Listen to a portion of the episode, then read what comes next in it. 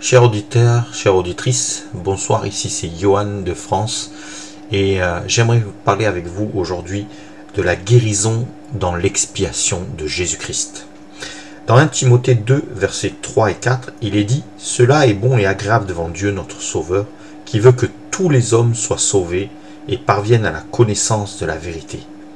Dans Jean 3, versets 16 à 17, il est dit Car Dieu a tant aimé le monde qu'il a donné son Fils unique, afin que quiconque croit en lui ne périsse point, mais qu'il ait la vie éternelle. Dieu en effet n'a pas envoyé son Fils dans le monde pour qu'il juge le monde, mais pour que le monde soit sauvé par lui. On pourrait se poser une série de questions euh, sur le salut, et on va donner les réponses en même temps. Quelle est la volonté de Dieu pour le salut? Que tous, le monde entier soit sauvé. Dieu veut-il que toute personne soit sauvée? Oui. Une personne peut-elle être sauvée n'importe quand et n'importe où? Oui. Est-ce qu'une personne doit faire quelque chose pour mériter son salut? Non. Est-ce que Dieu sauve et peut sauver les hommes sans tenir compte de l'ampleur et de la sorte de péché dans lequel ils sont? Oui. Quelle est la seule condition pour le salut? La foi. Maintenant, essayez de répondre à ces mêmes questions en remplaçant le mot salut par guérison. Quelle est la volonté de Dieu pour la guérison? Que tous soient guéris. Dieu veut-il que toute personne soit guérie? Oui. Une personne peut-elle être guérie n'importe quand et n'importe où? Oui. Est-ce qu'une personne doit faire quelque chose pour mériter sa guérison? Non. Est-ce que Dieu guérit ou peut guérir les hommes sans tenir compte de l'ampleur et de la sorte de péché dans laquelle ils sont Oui. Quelle est la seule condition pour la guérison? La foi.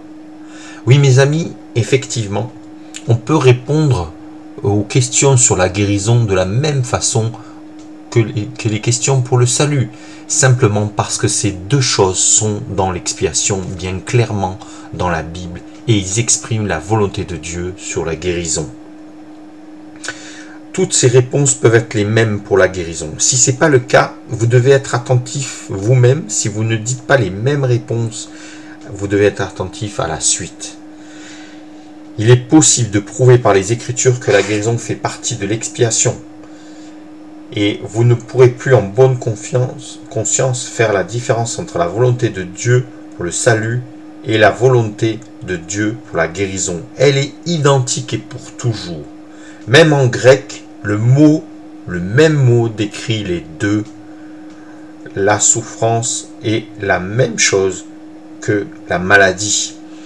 La douleur est la même chose que les angoisses, les, tristesses et, les, douleurs. Nous allons voir par la suite ceci en faisant une comparaison. Ésaïe 53, versets 4 et 5 nous dit Cependant, ce sont nos souffrances qu'il a portées, c'est de nos douleurs qu'il s'est chargé, et nous l'avons considéré comme puni, frappé de Dieu et humilié. Mais il était blessé pour nos péchés, brisé pour nos iniquités. Le châtiment qui nous donne la paix est tombé sur lui, et c'est par ses meurtrissures que nous sommes guéris. C'est une prophétie à propos de la crucifixion de Jésus et de ce qui va s'y passer. Le mot souffrance, c'est le mot hébreu sholihi, qui signifie maladie, anxiété, calamité, infirmité et souffrance. Le mot douleur, c'est le mot hébreu makrohob, qui signifie angoisse, affliction, douleur et tristesse. Ces deux mots sont souvent utilisés en référence à la maladie physique et à la douleur physique et aux infirmités physiques. Ils peuvent aussi se référer aux douleurs mentales et émotionnelles. Par ces meurtrissures, celles que Jésus a reçues au pilori, nous sommes guéris. Dans Matthieu 8, versets 16 et 17, le soir, on amena auprès de Jésus plusieurs démoniaques et il chassa les esprits par sa parole, et il guérit tous les malades. Afin que s'accomplisse ce qui avait été annoncé par Ésaïe le prophète. Il a pris nos infirmités et il s'est chargé de nos maladies. Matthieu cite la prophétie d'Ésaïe et utilise la véritable signification de ces mots en disant qu'il a pris nos infirmités et qu'il s'est chargé de nos maladies. Jésus a guéri des personnes physiques de maladies physiques et à chasser de réels démons pour accomplir cette prophétie. Mais l'accomplissement réel n'est pas seulement dans la guérison et la délivrance, mais dans le fait que Jésus a reçu les meurtrissures, ce qui est arrivé plus tard que la citation de cette prophétie dans Matthieu 8. Dans 1 Pierre 2, 24, nous lisons Lui qui a porté lui-même nos péchés en son corps sur le bois, afin que mort au péché nous vivions pour la justice, lui par les meurtrissures duquel vous avez été guéris. C'est une référence à la même prophétie et au même accomplissement. Jésus a porté nos péchés et notre punition pour nous afin que nous n'ayons pas à les porter. Et par ces meurtrissures, nous avons été guéris. Il y a un changement du temps présent au passé composé, ce qui signifie que tout a été accompli. Il ne reste plus rien à rajouter à la guérison.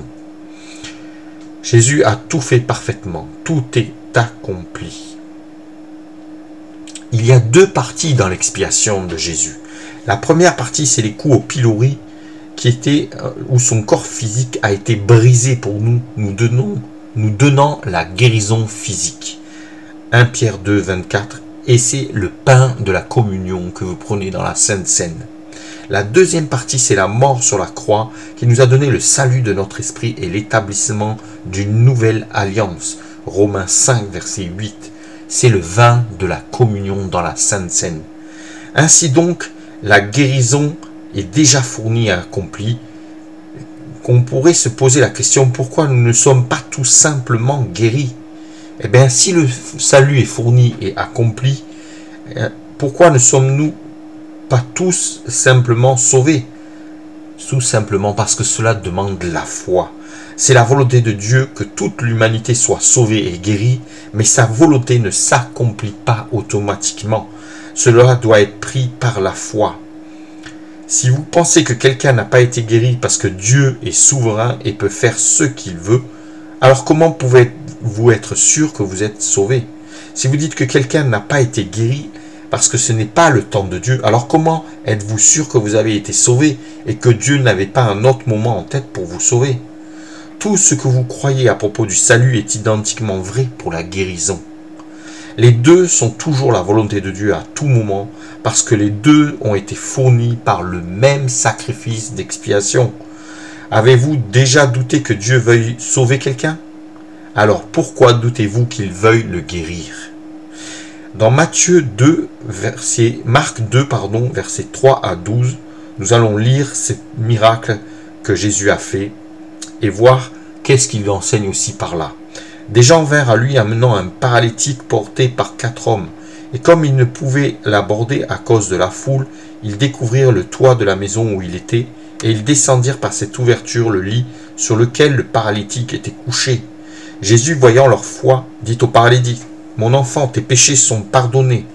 Il y avait là quelques scribes qui étaient assis et qui se disaient au-dedans d'eux, Comment cet homme parle-t-il ainsi? Il blasphème. Qui peut pardonner les péchés si ce n'est Dieu seul? Jésus, ayant aussitôt connu par son esprit ce qu'ils pensaient au-dedans d'eux, leur dit, Pourquoi avez-vous de telles pensées dans votre cœur?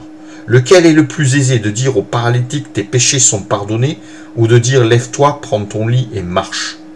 Or afin que vous sachiez que le Fils de l'homme a sur la terre le pouvoir de pardonner les péchés, je te l'ordonne, dit-il au paralytique, lève-toi, prends ton lit et va dans la maison, dans ta maison. Et à l'instant il se leva, prit son lit et sortit en présence de tout le monde, de sorte qu'il glorifiait Dieu dans l'étonnement, disant, nous n'avons jamais rien vu de pareil. Ici, on voit pertinemment que Jésus fait ce que l'on appelle un amalgame entre le pardon des péchés et la guérison physique du paralytique. Les deux, il, parle des deux comme étant ensemble. Il passe d'un l'un à l'autre, du pardon à la guérison comme étant ensemble, parce qu'il sait qu'il va payer pour les deux choses. Il va payer pour le pardon et pour la guérison sur la croix de toutes nos vies, de tous nos cœurs et de ce paralytique en particulier la guérison sert de signe pour montrer que Dieu pardonne nos péchés. Si la volonté de Dieu pour la guérison et le salut étaient différents, la guérison ne pourrait pas être utilisée en tant que signe. Donc la volonté de Dieu pour le salut est égale à la volonté de Dieu pour la guérison. Veuillez noter que cela ne signifie pas que si vous n'êtes pas guéri, vous n'êtes pas pardonné. Le diable va toujours essayer de vous faire croire cela. Ne cultivez pas ce genre de pensée. La guérison prouve la volonté de Dieu pour le salut, mais pas le salut lui-même. C'est-à-dire que vous pouvez avoir une foi pour le salut et pas une foi pour la guérison. Et si vous avez la foi pour le salut, vous êtes sauvé. Et je vous encourage à avoir aussi la foi pour la guérison, parce que les deux, le salut et la guérison, plus tous les, autres euh, non-rédempteurs de Dieu sont dans l'expiation. Le Seigneur nous a guéris et il nous a pardonné nos péchés dans le même sacrifice et nous n'avons rien à rajouter ou rien à enlever. Nous pouvons être guéris et nous pouvons être pardonnés à travers la croix de Jésus-Christ. Chers auditeurs, j'espère que tu as compris que Jésus a tout accompli, il a tout payé pour toi. Il a payé pour ton âme, mais il a aussi payé pour ton esprit, il a payé pour ton corps. Il a tout payé, il a tout accompli, mais on ne vient à lui que par la foi et la foi surnaturelle donnée par Dieu. Je vous encourage à la chercher ardemment et de plus en plus quand vous avez ce genre de problème. Voilà, je vais simplement prier avec vous afin que vous puissiez être bénis là où vous êtes et là où vous m'entendez. Seigneur, je te demande au nom de Jésus d'intervenir pour mes frères et sœurs qui sont à l'écoute de cette émission. Je te demande d'intervenir maintenant pour ceux qui ne sont pas encore pardonnés de leurs péchés. Tu leur dis que s'ils viennent à toi, qu'ils se repentent de leurs péchés, c'est-à-dire qu'ils font demi-tour de leur vie mauvaise, alors tu vas les pardonner, tu vas pardonner et qu'ils ont que la foi à mettre en œuvre, que tu leur pardonnes leurs péchés. Seigneur, tu dis aussi que tu as euh, par tes meurtrissures, nous sommes guéris. Que mes amis, mes frères qui sont malades à l'instant présent, au nom puissant de Jésus, soient guéris par ta puissance et par ton amour surtout, ta miséricorde qui vient vers eux et qui s'incline vers eux pour pouvoir toucher leur corps. Seigneur, tu aimes chacun des auditeurs et des auditrices, et dans le nom de Jésus, maladie, vous disparaissez. Euh, maladie de tout genre, infirmité, douleur, souffrance, vous partez au nom puissant de Jésus. Maintenant, dans le nom de Jésus, sois guéri. Maintenant, lève-toi et marche. Maintenant, lève-toi et regarde autour de toi, toi qui étais aveugle. Maintenant, entends. Maintenant, ouvre la bouche et parle muet au nom puissant de Jésus-Christ. Merci Seigneur pour ce que tu fais en ce moment même dans le corps et dans la vie de mes frères et sœurs qui écoutent cette émission. Que ton nom soit glorifié. Voilà, je vous salue et je vous dis à bientôt pour une autre émission sur la guérison avec le pasteur Johan.